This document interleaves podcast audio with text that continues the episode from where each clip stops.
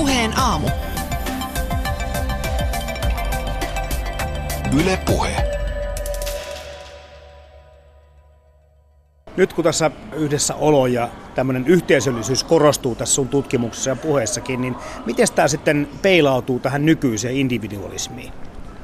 Mun väitöskirja yksi pääväite on juuri se, että me biletetään niin paljon ja niin suurella halulla nykyään juuri siksi, koska arki on taas mennyt ja menossa yhä individualistisempaan suuntaan. Meidän päivät täyttyy aika lailla erilaisista yksilöllisistä projekteista ja työnteosta ja arjen pyörittämisestä.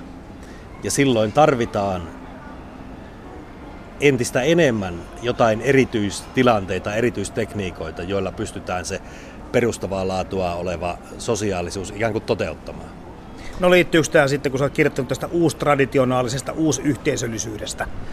No joo, tuo on vähän tuollaista käsi, käsitteellistä piruilua, kun mä oon siis sosiologi pohjakoulutukseltani ja siellä on tapana ilmaista asiat monimutkaisten käsitteiden kautta.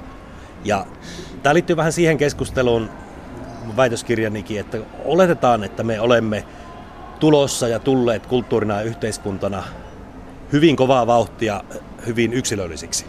1980-90-luvulta alkaen on paljonkin argumentteja ja tutkimuksia, jotka kertoo, että tasasta nopeaa vauhtia koko suomalainen yhteiskunta vaan individualisoituu ja ajatellaan, että se on hyvä ja kannatettava asia. Että sen vuoksi myös niin kuin yhteiskunnan järjestelmiä, lainsäädäntöä ja muuta, koulutuspolitiikkaa, hyvinvointipolitiikkaa, puhutaan nyt vaikka sote-uudistuksesta, niin se on niin kuin automaatti, että minkä enemmän on yksilöllisyyttä, yksilöllisiä mahdollisuuksia ja vapauksia, sen parempi on yhteiskunta. Mutta mut itse asiassa mä väitän päinvastaista, että no tietysti yhteiskunta yksilöllistyy, mutta se tuottaa entistä suuremman sosiaalisuuden kaipuun ja sosiaalisuuden janon, joka täytyy huomioida. Jos sitä ei huomioida, niin sen toteutuminen, sen täyttäminen voi saada niin kuin aika epätarkoituksenmukaisiakin muotoja. Eli mä näkisin, että nimenomaan yksilöllisyyden lisäämisellä yhteiskunta ei välttämättä parane ja kehity ollenkaan niin paljon tässä tilanteessa kuin yhteisöllisyyden, sosiaalisten taitojen, sosiaalisten valmiuksien, sosiaalisten tilanteiden tukemisella ja vahvistamisella. Kun mennään kohti tätä päivää, niin, niin sitten on pakko nykästä jalkaan kalsarit ja sitten ne päällä kännit. Tota, miten Antti Maunu, onko sulla mitään havaintoa tästä? Onko tämä kalsarikännit yleensäkään ottaen ihan tämmöinen niin Suomi-ilmiö? Siihen en osaa ottaa kantaa. Voisin kuvitella, että sekin on niin semmoinen perustavaa laatua oleva universaali kuvio, että sitä tapahtuu muualla. Enkä osaa ottaa kantaa, että onko se Suomessa yleistynyt missä määrin. Voisin kuvitella kyllä monestakin syystä, että sekin on yleistynyt niin kuin kaikki muutkin alkoholin käytön tavat ja muodot viimeisten vuosikymmenten aikana. Mutta mä en pitä sitä ehkä kuitenkaan niin kuin juhlana samassa mielessä niin kuin biletystä tai risteilyjä tai näitä monia muita erilaisia juhlimiskulttuurin tapoja.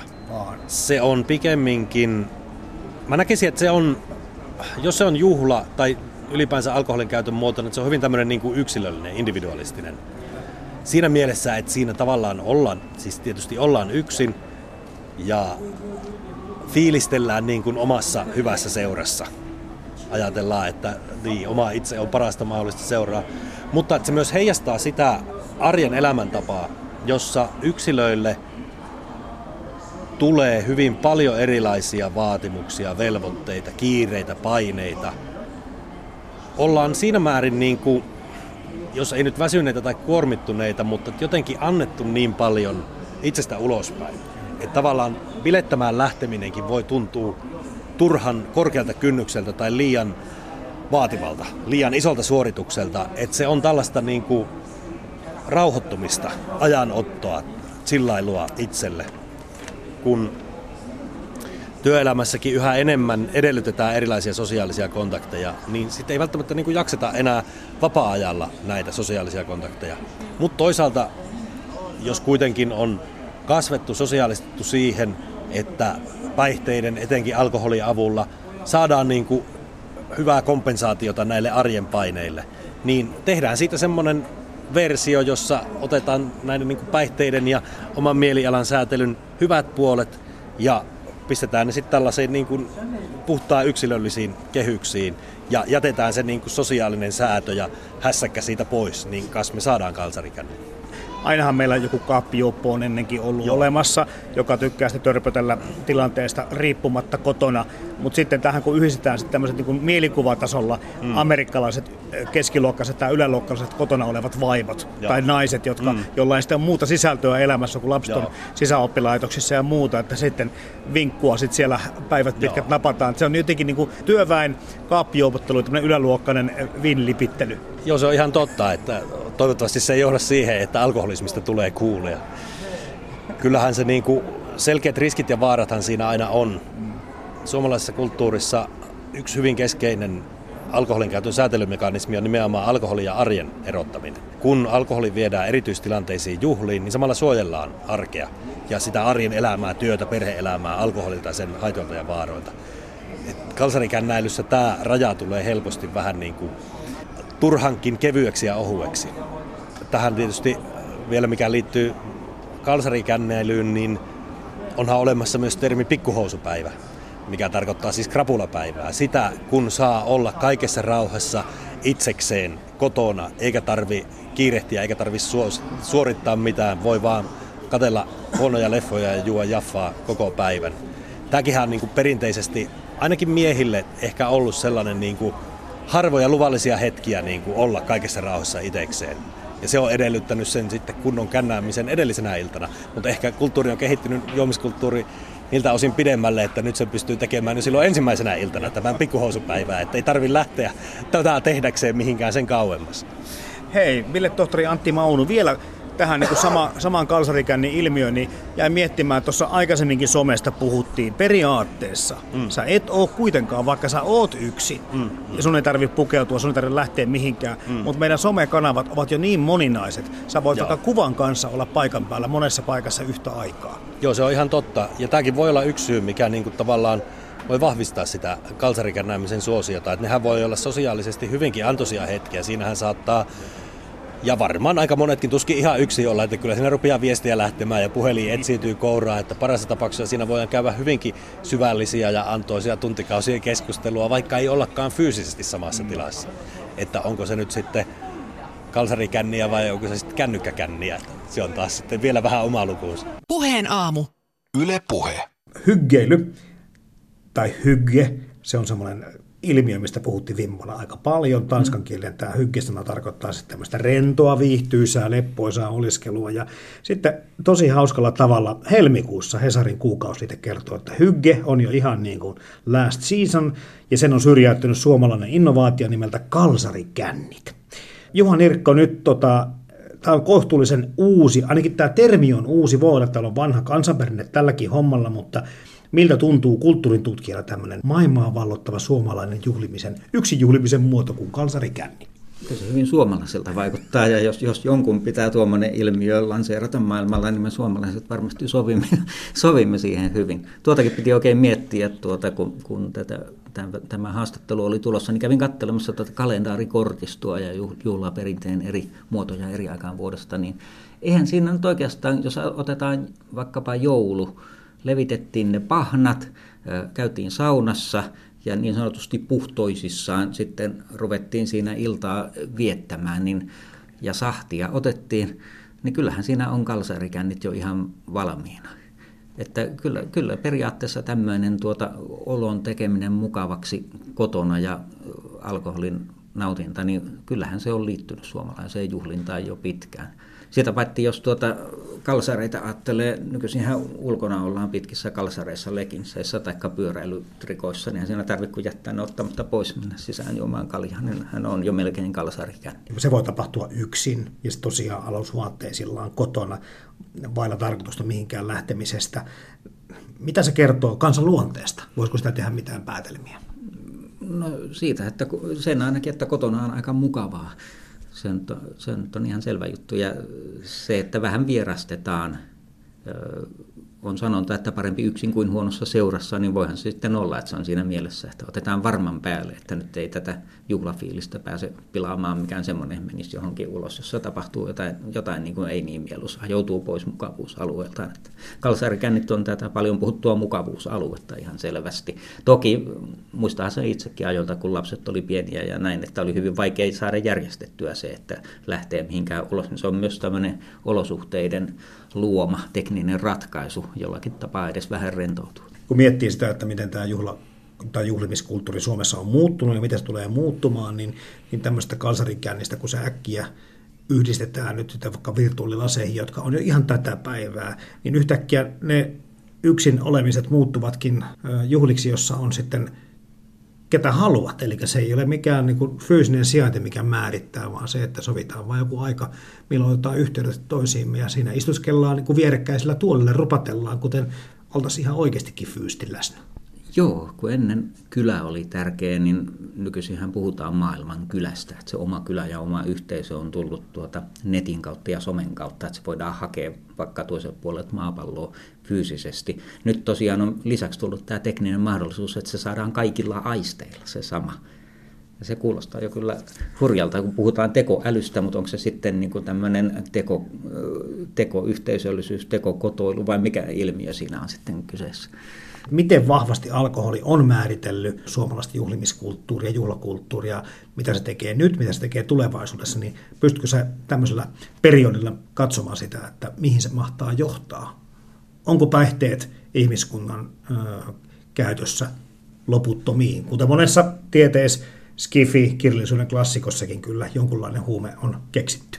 Nimenomaan, että voi ajatella, että se alkoholi ei ole ehkä kaikista pahimmasta päästä siinä, että toki siinä on haittavaikutuksensa, mutta voisi olla huonompiakin vaihtoehtoja. Ja joka tapauksessa alkoholi on asia, joka on niin kuin aina läsnä. Jokaisella on joku suhde siihen asiaan tässä meidän kulttuurissa, että se, se ei tule muuttumaan miksikään. Yle puhe muutama sana tästä juhlimisen tulevaisuudesta. Nyt sitten on todettu, että nuoriso vähän siistimmin ja paremmin käyttäytyy, vähemmän mm. käyttää ehkä alkoholia. Mm. Samaan aikaan kuitenkin tämmöinen tietyllä tavalla uusi yhteisöllisyys kasvaa, ehkä individualismikin vahvistuu. Mm. Miltä se näyttää? Tuleeko tähän jotakin tämmöisiä kalsarikännin tyyppisiä tai kännykkäkännin tyyppisiä uusia innovaatioita vielä vai moninaistuuko tämä meidän tapa, suomalaisen tapa kenties juhlia vielä enemmän? Kyllä mä uskon, että skaala laajenee. Tosin voi olla, että se skaala on nyt jo niin iso, että välttämättä ihan sellaisille kokonaan niin kuin uusille juhlimismuodoille ei ole tarvetta. Me pärjätään näilläkin. Jos ajatellaan, että varhaisimmat juhlimisen, tällaisen kostean juhlimisen kuvaukset on sieltä Agrikolan muistiin merkitsemiä 1550-luvulta, niin kyllä mä uskon, että tässä aika monta sataa vuotta saadaan mennä ennen kuin nämä peruskoordinaatit kuitenkaan oleellisesti muuttuu. Nyt jos ja kun alkoholilaki uudistuu niin, että erilaisia alkoholeja on entistä helpompaa saada käyttöön, niin kyllä mä luulen, että se tavallaan muuttaa kulttuuria myös sillä tavalla, että alkoholille tulee entistä niin kuin vahvempi, suurempi kulttuurinen paikka, koska se on jo olemassa oleva käytetty voiteluaine tai sosiaalinen tekniikka erilaisiin tilanteisiin, ja jos sitä saa entistä helpommin, niin totta kai sitä myös käytetään enemmän. Eli tällaisilla asioilla äh, myös on vaikutusta siihen, että mikä on juhlimiskulttuuri ja alkoholin käytön kulttuuristen ulottuvuuksien tulevaisuus. Et, et kyllä niin kuin, mä en mitään radikaaleja muutoksia näkisi olevan tulossa, että mennään samoilla linjoilla niin kuin tähänkin asti ja kaikki merkit vaan vähän pikkuhiljaa vahvistuu. Mutta mikä se voisi olla? Tässä on nyt pitkin haastattelua puhuttu siitä, että tämä yhteisöllisyyden ja sosiaalisen, sosiaalisten suhteiden merkitys on valtava mm. tai hyvin tärkeässä, merkittävässä roolissa tässä juhlimisessa. Periaatteessa, jos nämä täyttys, nämä mm. samat ehdot ilman alkoholia tai mm. tämmöistä mm. biletyskulttuuria, niin mm. sä et pidä sitä yhtään mahdottomana. Ei, ihan yhtä mahdollista se on se, että se kulttuuri alkoholin symboliset merkitykset voi radikaalistikin muuttua, jos me otamme yhteiskuntana ja kulttuurina tehtäväksi niiden tietoisen ja aktiivisen muuttamisen. Se lähtee siitä, että alkoholin ja sosiaalisuuden, alkoholin ja tunteiden, tunteiden kokemisen ja ilmaisun yhteys niin kuin otetaan käsittelyyn, tehdään se näkyväksi kaikessa, kaikessa kasvatuksessa, ei pelkästään päihdekasvatuksessa, vaan kaikessa siis kodeissa, päiväkodeissa, kouluissa, oppilaitoksissa. Tuodaan esille sitä, miksi me käytetään alkoholia, voidaksemme kohdata itseämme ja toisia paremmin. Ja sitä kautta niin tehdään ymmärrettäväksi sitä ilmiötä. Annetaan ihmisille itselleen käsitystä ja sitä kautta mahdollisuuksia, välineitä ymmärtää omaa toisten alkoholikäyttöä paremmin ja sitä kautta vaikuttaa siihen.